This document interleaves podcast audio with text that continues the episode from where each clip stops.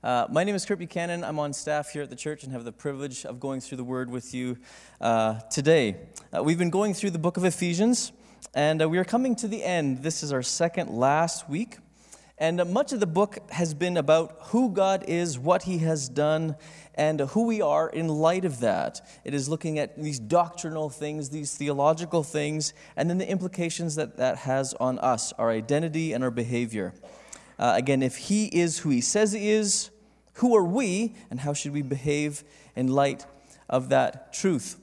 Now, we've seen that understanding the truth should change how we live, but we've also seen that we need the power of the Holy Spirit in order to live out these new realities. Now, our topics for today uh, are no small thing marriage, parenting, and work.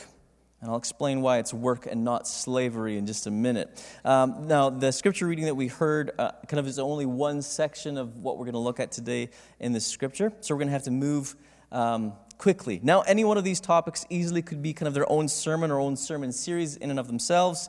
So we're going to have to move quickly and focus more on the forest than the trees today. Now, at the same time, again, these topics are filled with complex and sensitive issues that I don't want to deal with half heartedly. So I'm going to attempt to get in and out of these complex issues quickly and back out without anyone getting hurt. Um, I heard one preacher's wife call this kind of preaching stunt preaching.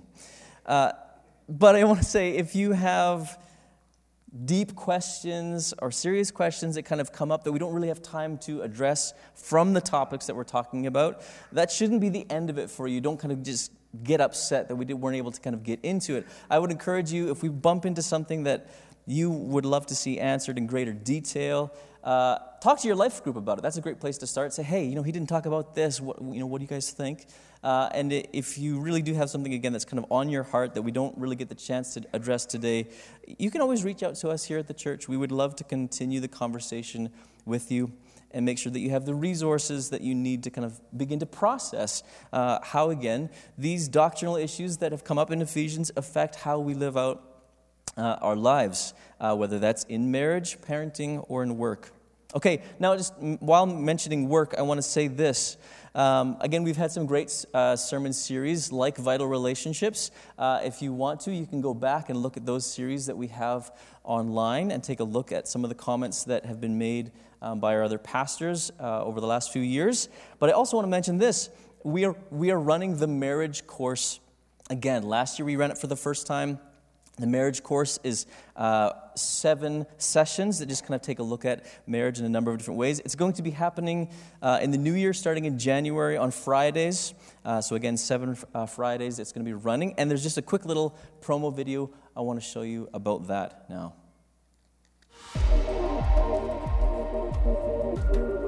Getting married provides us with one of life's greatest opportunities and one of its greatest challenges the opportunity to build the most intimate of relationships, and the challenge to learn what it means to love another person and to look beyond our own needs.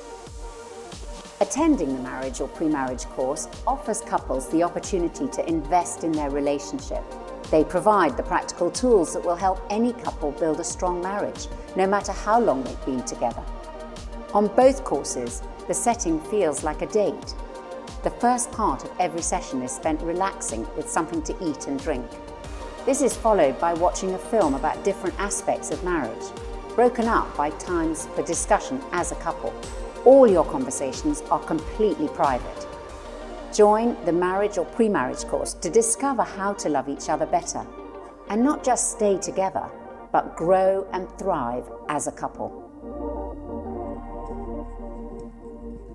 Uh, the marriage course uh, is put on by the same church that brought Alpha to the world, uh, and it kind of brings the same kind of caliber to the video and teaching that they've been doing. And um, again, many of you would maybe know Nicky Gumbel, uh, his very good friend from the very early days of his ministry in his particular church was another guy by the name of Nicky, who uh, he and his wife Sila lead the marriage course, and it's an excellent resource.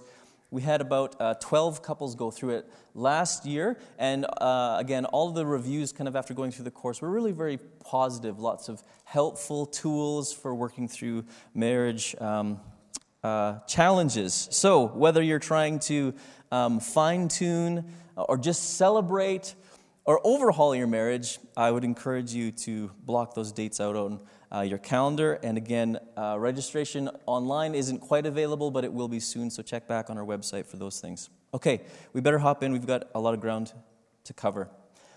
Marriage. We're going to look at what it is, what it does, what it needs, and what it shows. Okay, I believe those things are all here laid out for us in the scripture. Now, I got these particular um, titles or comments from one of the commentaries that I often refer to when I'm doing some preaching, but let's hop in. Um, what it is.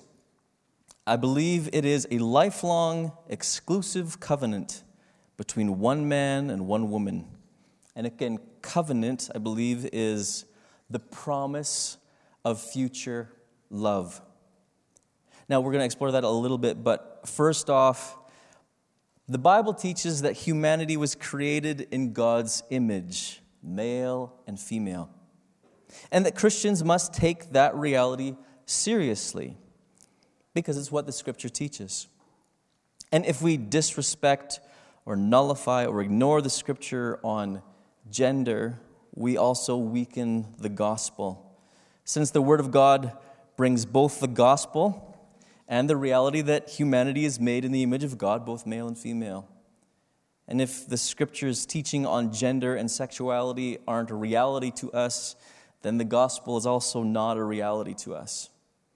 And I realize that I say that in a time when this issue has never been more charged, complex, and perhaps very personal for many of you. Our world is currently charged with conversations about gender. Some people try to ignore gender differences entirely, and others find the binary approach to gender too limiting. Now, we don't have time to pack, unpack all of that today. But I do think it's important to say that as we discuss marriage, that we also affirm the Bible's teaching that humanity is made both male and female. Since that we believe that marriage is for one man and for one woman. You know, Hillcrest has a number of faith statements that we believe are uh, important to articulate carefully in our time. This is not kind of an exhaustive list of everything that a Christian should believe, but again, statement of faith is particular things that we need to clarify so that we can understand what we're talking about and find unity and a way forward. And one of them comes from the verses that uh, we're looking at today. This is the statement um, from our uh, statement of faith. We believe in the sanctity of marriage as a lifelong, exclusive covenant between one man and one woman. Now, you might not be on the same uh, page, you might have different thoughts on the matter. We're still very glad that you are here. This is not a statement that is motivated by our fear or by our hatred. It is what we believe the Bible says about it. We want you to know that our hope as a church is to submit ourselves to Jesus, to His Word on all matters of faith and life. Again, this is from the verse uh, 31 of the, of the verses that we read. For this reason, a man will leave his father and mother and be united to his wife, and the two will become one flesh. So, again, this covenant relationship that's expressed here is this deep, exclusive, permanent, legal, and personal commitment. Marriage is not a declaration of present love, but it is the binding promise of future love. I will love you. It's not the promise to feel loving or to feel love, but to be loving, to bend even our emotions with the power of our will if necessary. It is ongoing love, the promise of future love. That's what I believe marriage is. So that's what it is. Here's what it does. I believe it's to bring positive transformation to each person in the marriage, to the couple. We see that here in these verses talking about washing, cleansing. It's the thinking of the work that Christ does with the church, the rescuing. It is about our holiness. We read uh, in verse 22 this Wives, submit yourselves to your own husbands as you do to the Lord. Uh, I, I, think we see uh, throughout this uh, part of Scripture a meditation that is given. Meditate on a certain aspect of who God is, and it will affect the way that you live out in this area. For wives, this is the meditation the lordship of Christ. Not the worthiness, infallibility, or perfection of their husbands. Thank goodness. Now, to be a better wife, meditate on Christ so that whenever you see a glimpse of Jesus in your husband, you can praise and encourage your husband for taking on the attributes of Christ Jesus. And in time, I believe you will actually draw out more and more Jesus character to the surface. It says this to the husbands, for the husband is the head, or it says this again, to, continuing to the wives, for the husband is the head of the wife as Christ is the head of the church, his body of which he is the Savior. Now, headship, though it might be offensive to some, is quite simple. It is holding responsibility for the final say. After thorough conversation, debate, and prayer, if a couple is not clearly aligned and in agreement, God holds the husband responsible for the decisions that are made and the actions that are taken. God holds the husband responsible.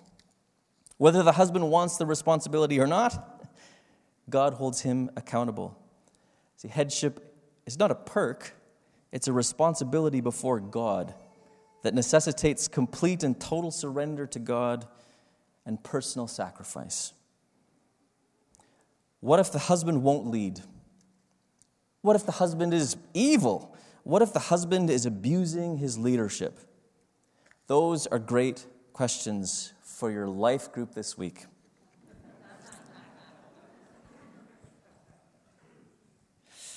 I, I don't mean to make light of those questions. Uh, we just need to keep moving forward this morning. And again, if these things really are on your mind or weighing on your heart, reach out to us. We'll do what we can to support you. We really mean that. Verse 24 Now, as the church submits to Christ, so also wives should submit to their husbands in everything. Now, this is not saying that women in general should submit to men in general. Some people have used it that way. It is specifically talking about the marriage relationship. Verse 25 Husbands, love your wives just as Christ loved the church and gave himself up for her to make her holy, cleansing her by the washing with water through the word. The meditation given to husbands is the sacrifice of Christ. We also see, again, I think the purpose of marriage being holiness. See, it's not merely the wives that need holiness. In fact, you know, after all, even men are part of the church called the bride of Christ, and they must submit to Christ and receive his cleansing through the word as well. Marriage plays a significant part in our sanctification, that process of becoming holy. Marriage is not our salvation, but it brings transformation. When you add the Word, the Bible, Jesus' teaching to the relationship, it produces change. Husbands and wives play a significant part in each other's discipleship. See, traditional marriage is about social standing or financial position. Modern love is about present feelings. And those are all very self centered reasons for marriage, and often why it falls apart. Christian marriage is about transformation into the image of Christ. That means that as we pursue holiness and play a part in each other's growth, we get to see someone becoming more and more beautiful as time goes on. And who doesn't want a spouse that gets more and more beautiful as time goes on? In fact, one day we will be perfected. Verse 27 says this again, speaking to the husband specifically, and to present him, uh, her to himself as a radiant church. This is, again, talking about Christ, without stain or wrinkle or any other blemish, but holy and blameless. Have you ever been to a wedding where the bride arrived at the front of the church and said, Oh my, I forgot to put on my makeup today? You know, I was thinking of brushing my hair, but then it just kind of slipped my mind. See, most brides spend weeks, if not months, years thinking about that moment. Many people are in the best shape of their lives when they get married, not just because they were young and fit, but because they were determined to present their best selves on their wedding day. Best clothes, whitest teeth, perfectly groomed, pleasantly fragrant, not a hair out of place. See, the holy version of you is your best self. It is you that is vibrant and flourishing. That's your holy self. Verse 28 says this In the same way, husbands ought to love their wives as their own bodies. He who loves his wife loves himself. After all, no one ever hated their own body, but they feed and take care of their body, just as Christ does the church, for we are members of his body. To be a better husband, meditate on Christ, his willingness to spend himself entirely on our flourishing. And then in turn, work tirelessly, tirelessly to create an atmosphere where your bride and your children can become their best selves. And challenge anything that threatens that. Spend yourself on your wife. See, wedding money is spent on gym memberships, hairstylists, cosmetics, the dress, the flowers. But then the groom gets to stand there and see his bride coming down the aisle in all her glory. The groom is for the bride, the bride is for the groom. They are a gift to each other. I'd also point out it doesn't say, Husbands, love your wives, and by contrast, hate yourselves. Husbands, you must also love yourselves, take care of yourself, respect yourself, present yourself as a holy gift to your spouse. Again, our meditation on Christ Jesus not only died on the cross, he rose in victory. Husbands, meditate on the sacrifice of Christ, but also live with resurrection power. Okay? What it shows.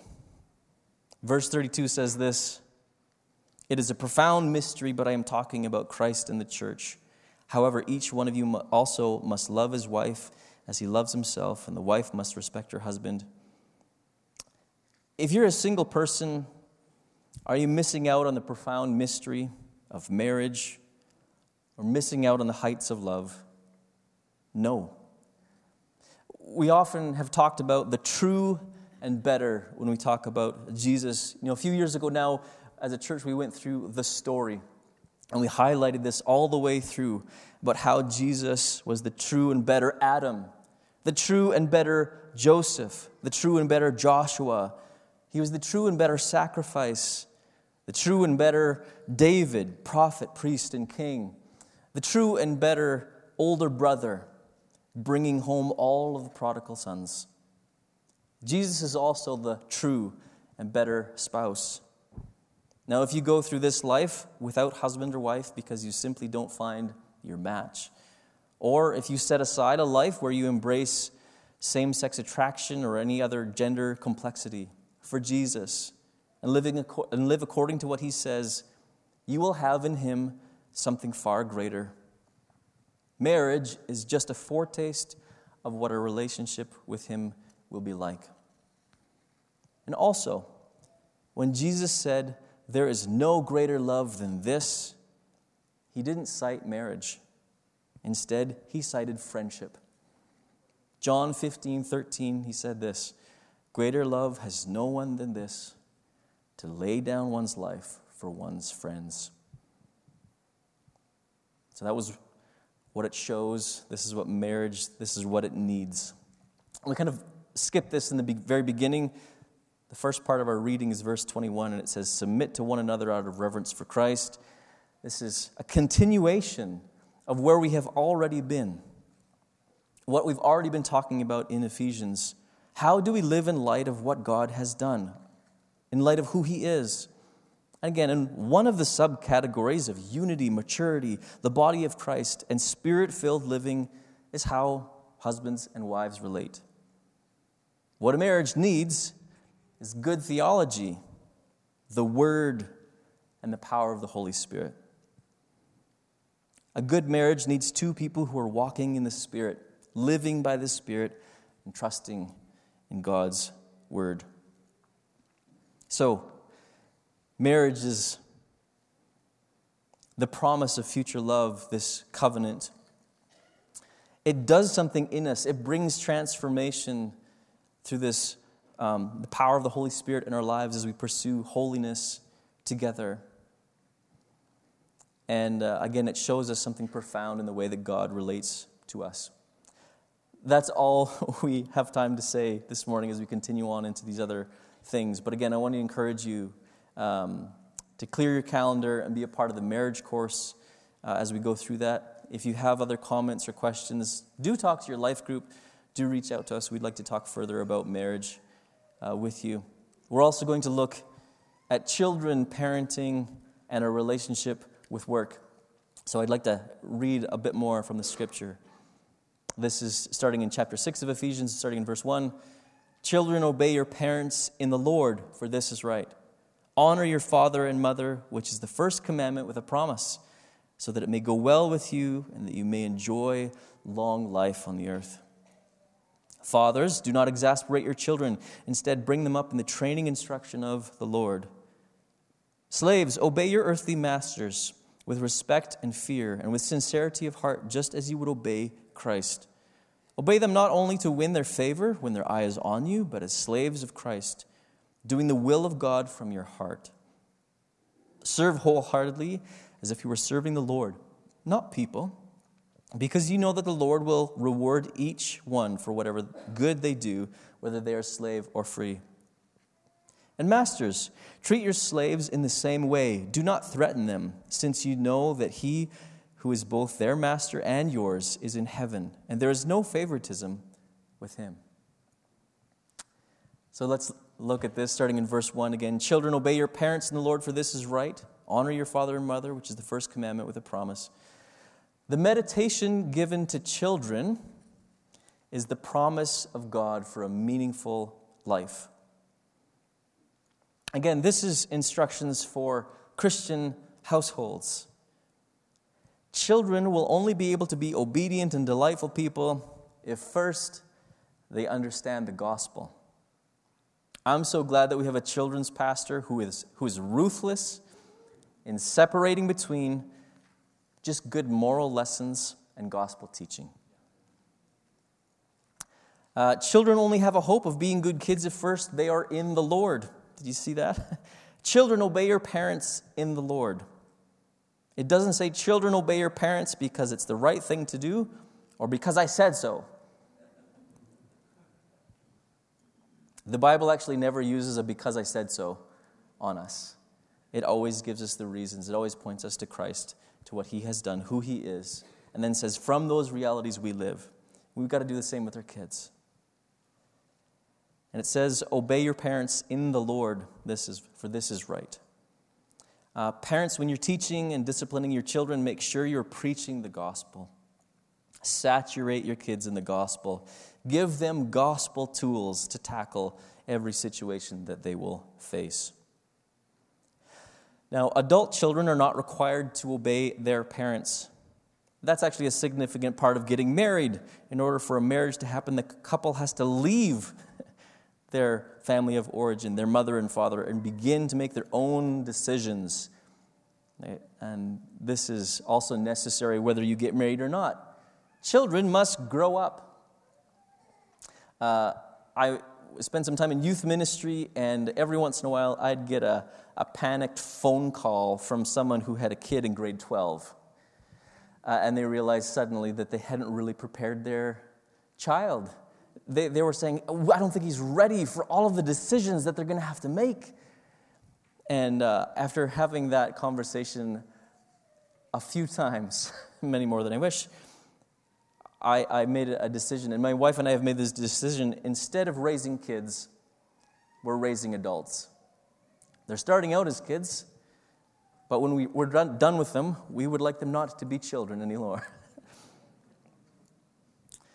um, People need to grow up. Adults, if you're an adult, it's important to grow up. Also, if you are a parent of adult children, respect them as adults. You can give your thoughts and opinions, your advice, but you have to respect them as adults. I believe that's laid out here clearly in Scripture. But honoring your father and mother is something that is never done. That's something that you don't grow out of. Even if your parents are rough around the edges, or there are deep wounds from your childhood, or if you simply can't stand being around them, you are to honor your father and mother. Don't rest until you find something to honor them for. It might be bleak for some of you. If an honorable life was a roaring fire and your parents seem like nothing but smoke and ashes, find the one coal with a little bit of warmth and care for it. Breathe life into it so that it can begin to burn again. And pray to the Lord that He would ignite them into a blazing fire. The Lord isn't willing to snuff out a smoldering wick. It says this in Matthew 20, uh, 12 20. A bruised reed he will not break, and a smoldering wick he will not snuff out till he has brought justice through victory, through to victory. Now, some of you, because of dishonoring, disrespecting, or cutting off ties with your parents, have bruised and nearly snuffed them out. And there's actually really harsh warnings in the scripture for that kind of behavior towards family, which we don't have time to go into that now. Rather, I want to encourage you to take on the gentleness of Jesus and see that your parents are honored. Now, if you are parents of children who have abandoned and dishonored you, you will find no one who understands your experience more than God Himself. He has been rejected by his children. He has been dishonored. He knows what it is like to have a child say to him, I wish you were dead. I want nothing to do with you. If you are in that situation, all I can say to you is go to him. Go to him in prayer. Seek to understand his father's heart. Run to the Father. So, children, Obey your parents, and everyone out there, honor your father and mother. Verse 4 Fathers, do not exasperate your children. There's a note in my Bible that says this could be talking to parents, and maybe it is. Be careful, mothers, too. But, fathers, do not exasperate your children, instead, bringing them up in the training and instruction of the Lord. Uh, now, what stood out to me um, most recently in looking at this verse was that the training instruction was from the Lord, not from me, not my thoughts, not my opinions, not my instincts. And, and by contrast, I, I think I have often relied entirely on training my kids to try to be like me, to meet my expectations, to follow my instructions. And in most instances, I was not waiting on the Lord to speak. Now, we have spent a lot of time around here at Hillcrest encouraging you to do listening prayer rather than just making your requests known to God, but to take a moment and to actually hear from Him. And I think this is wise words from Paul to us about parenting. Bring them up in the training and instruction of the Lord. So take a moment for listening prayer. I was challenged to slow down, to hear from the Lord, and make sure I was passing on the training instructions that the Lord was wanting to give to my kids through me. I think that's entirely different than just following my own instincts. Now, we do have to keep moving. Slaves, uh, don't let the language throw you for a loop here. For most of us, slavery brings to mind race based slavery in America and the aftershocks that we still see today. Greco Roman slavery was, in many ways, very different. It wasn't race based, it wasn't lifelong. People weren't considered property. Slaves weren't a separate class of citizen. It was a legal standing, not a social class. And to help us understand, I think, what Greco Roman slavery was like, we can ask maybe more so this question How many of you have debt? You don't have to put up your hands, that's okay. How many of you have debt? Now, it wasn't exactly like this, but this is actually far more helpful to understand in reference uh, than, again, the slave uh, or the race based slavery in America. Uh, so you owe money someone to someone, maybe because of your house, uh, your car, maybe you have a bunch of credit card debt. You are a slave. Until those debts are paid off, you are not free. No one owns you, no one is free to abuse you, but you are a slave. You might look rich, you might have your own business, you might have assets, but you're still a slave as you, if you have that debt. And again, rather than being astonished that Paul doesn't immediately abolish slavery in all forms, we must see that, uh, again, slavery has kind of existed throughout human history in a variety of different times and places in our world. And largely the reason that it has ever been set aside is because of Christians who surrendered themselves to Jesus and his teaching. They looked to the Bible, saw the principles there, and they took action to set people free.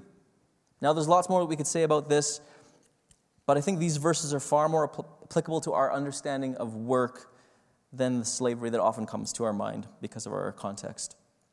This is about employers and employees, business owners and the people who are working for them.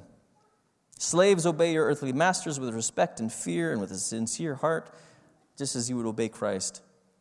See, Jesus is your true and better boss. In the same way that he's the true and better spouse, he's the true and better boss. You can serve wholeheartedly knowing that your work is for him. And don't work for just for people and understand that there is a reward for the good work that you do, whether you are a slave or whether you are free. Also, he addresses the masters. Treat your slaves in the same way, do not threaten them, since you know that he who is both their master and yours is in heaven, and there is no favoritism with him. If you are a boss, employer, supervisor, or leader, meditate on the fact that there is a true and better boss who is over you and that in God's eyes, there really is, isn't a difference between you and the people below you or that you are overseeing. In fact, you have no position above anyone else. I think what we need to also learn here is that our work can be worship to God, regardless of what kind of work it is. Uh, I often think of a verse, it's talking about God's king- kingdom coming, and again, shifting and changing uh, things happening in the nation of Israel. And it's kind of looking forward to almost the, the kingdom of God as opposed to another time, perhaps in Israel history, where things were going uh, well. But it talked about a clay pot in an ordinary house and having an inscription, Holy to the Lord, as if that was the, that's the kind of inscription that be, should be on something that's you know, set apart in the temple and it's made of gold or something. But here's a clay pot, and on, it it says, Holy to the Lord. I think all kinds of work, we can have that inscription on what we do, regardless of what kind of glory that it is given by our family, our friends, our society. We can take whatever work it is that we are doing and we can say, This is my act of worship to you, Lord, today. Again, if it's an assignment from the Lord, you'd better do it faithfully. Um, there's a quote, I don't remember it exactly. I think it's Martin Luther again talking about our relationship to work. And he says, if, if you're kind of called to be the, maybe it's a street sweeper or the janitor or something like that, don't stoop to be the king. Do what you are called to do, work for the Lord faithfully. I'm going to invite the worship team to come back as we close. And uh, this final song that we're going to be singing is called uh, His Name is Jesus. It's trying to give us a picture of who He is. And many of the songs that we sing try to do that. They try to help us to understand Him more, to see Him more, to have a clearer vision of who He is. Because the more that we understand who He is, the more that will affect and change who we are and how we, how we live. Now, you might be with us today, maybe you've been with us for a while, and you're not a Christian but you've been getting a clearer and clearer picture of who Jesus is. I hope that as you are here with us that you see that he is the true and better friend, the true and better spouse, the true and better father, the true and better savior. Nothing else but Jesus can save you and meet the deepest needs that you have. we want to invite you to embrace Jesus as your Lord and Savior.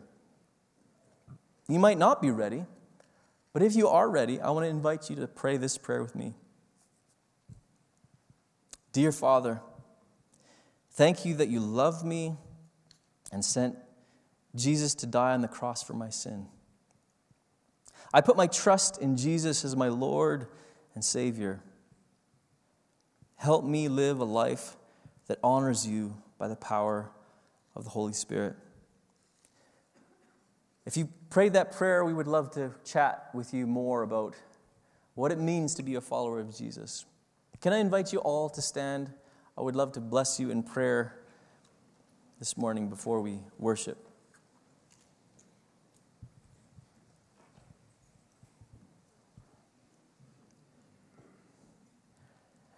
Jesus, we thank you this morning that you are uh, the true and better.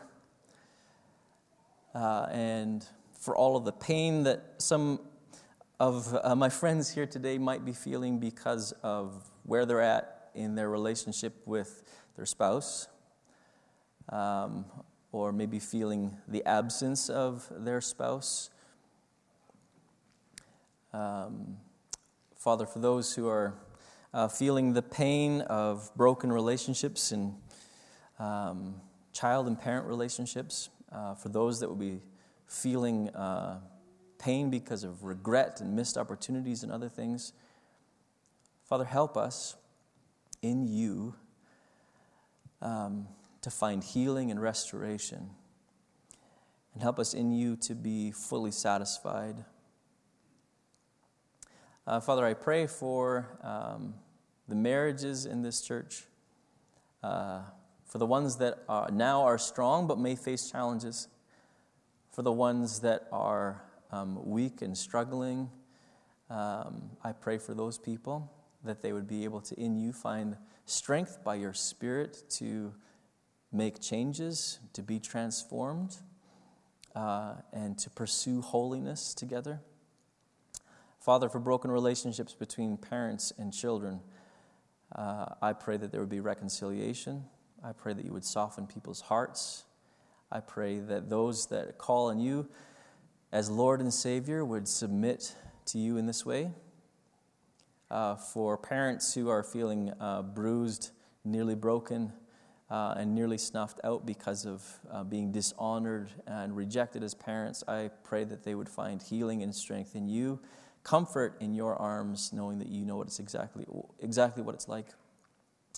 Um, for parents who have regrets about their parenting, or for uh, parents who are in the middle of raising uh, kids and they are trying to um, do their best, help them to have good listening ears to your Spirit's uh, voice as you give instruction um, through us to our children. Uh, Father, we pray that as we dig deeper into your word, uh, into your truth, that by your Spirit you would um, shape us all more and more into the image of Christ. In your name we pray. Amen. Let's worship.